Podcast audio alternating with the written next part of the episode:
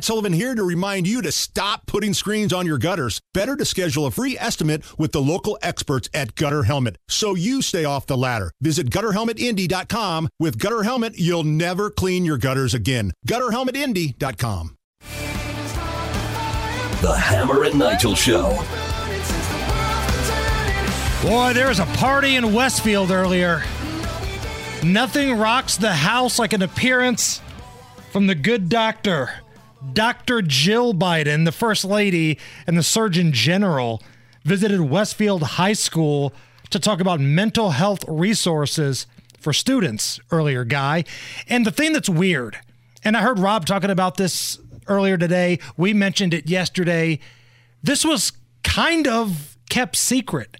Like Westfield knew she was coming. Dr. Jill, the good doctor, knew she was going to go there, but nobody wanted to promote this. Why would you not promote this? Well, security is the first thing that pops into my mind, right? Are they just worried about giving too much advance notice? Like they try to keep the president's agenda, you know, hidden until the very last second so people can't prepare uh, perhaps some kind of, uh, of an attack on the president or the first lady. Uh, I, I wouldn't think in Westfield, Indiana, Jill Biden would be a real prime target for some kind of criminal activity, but that's the first thing that pops into my mind. See, the first thing that I thought of was they don't want to get booed.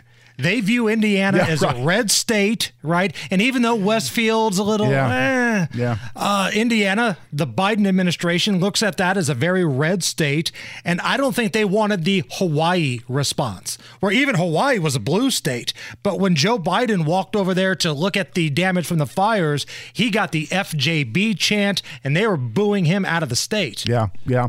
Or when when Jill went to Texas, wasn't it Jill who went down there and said, you know, our our, our immigrants down here have have all the wonderful variety of uh, Mexican tamales or some crazy thing. I mean, she said something that was completely offensive to, to anyone. So I don't know. Which is on par with what her husband does every day. Well, yeah, no, exactly right.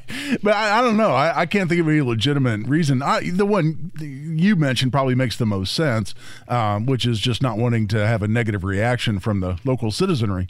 Now, there's a lot of people that are saying, why are you talking about mental health to high school students? Are you going to push some sort of government thing onto the students? I didn't take it that way at all. No. To be honest, who else better than Jill Biden?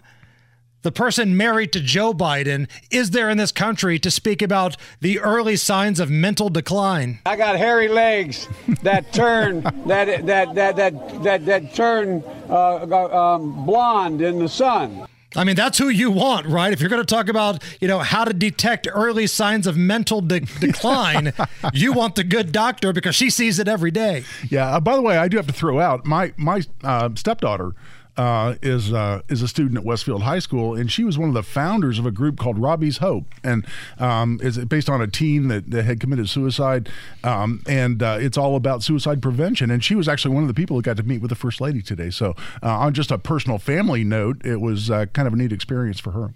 So we're going to do choose your own adventure here, guy. We've got okay. time for one more story. Okay. Do you want to talk about Subway restaurants now having a blimp? Or do you want to talk about a scandal in chess that involved anal beads? Uh, when can you ever turn down the anal bead discussion? Uh, see, Kylan, that's exactly what Kylan said during the commercial break. 100% spot on. So, about a year ago, there was this scandal in chess. Like the greatest chess player in the world got beat by some scrub, and there were some cheating allegations. The number one guy thought that the scrub that beat him was cheating by having electronic anal beads.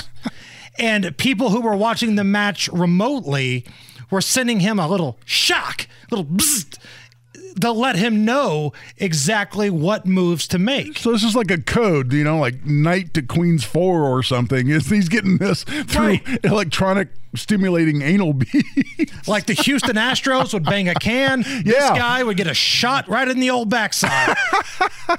well, it turns out the guy has been cleared of any wrongdoing. Uh, he has been cleared of using vibrating anal beads. That is the good news. Well, to cheat. It doesn't mean he wasn't using them. He perhaps he was just able to establish this as his personal relaxation method, Right. and this is what this is what allows him to play the best possible chess. I don't know. What if he wears them all the time? Yeah, I mean, yeah. Going to Kroger, going to church, going to go play some chess. These are just kind of my thing. But do you really win though when this story has to come back out in the media? yeah, exactly. We talked about it a year ago. We're talking about it again. And now this guy, Hans Niemann, uh, the chess guy, cleared of using electronic shocking anal beads, guy. To cheat.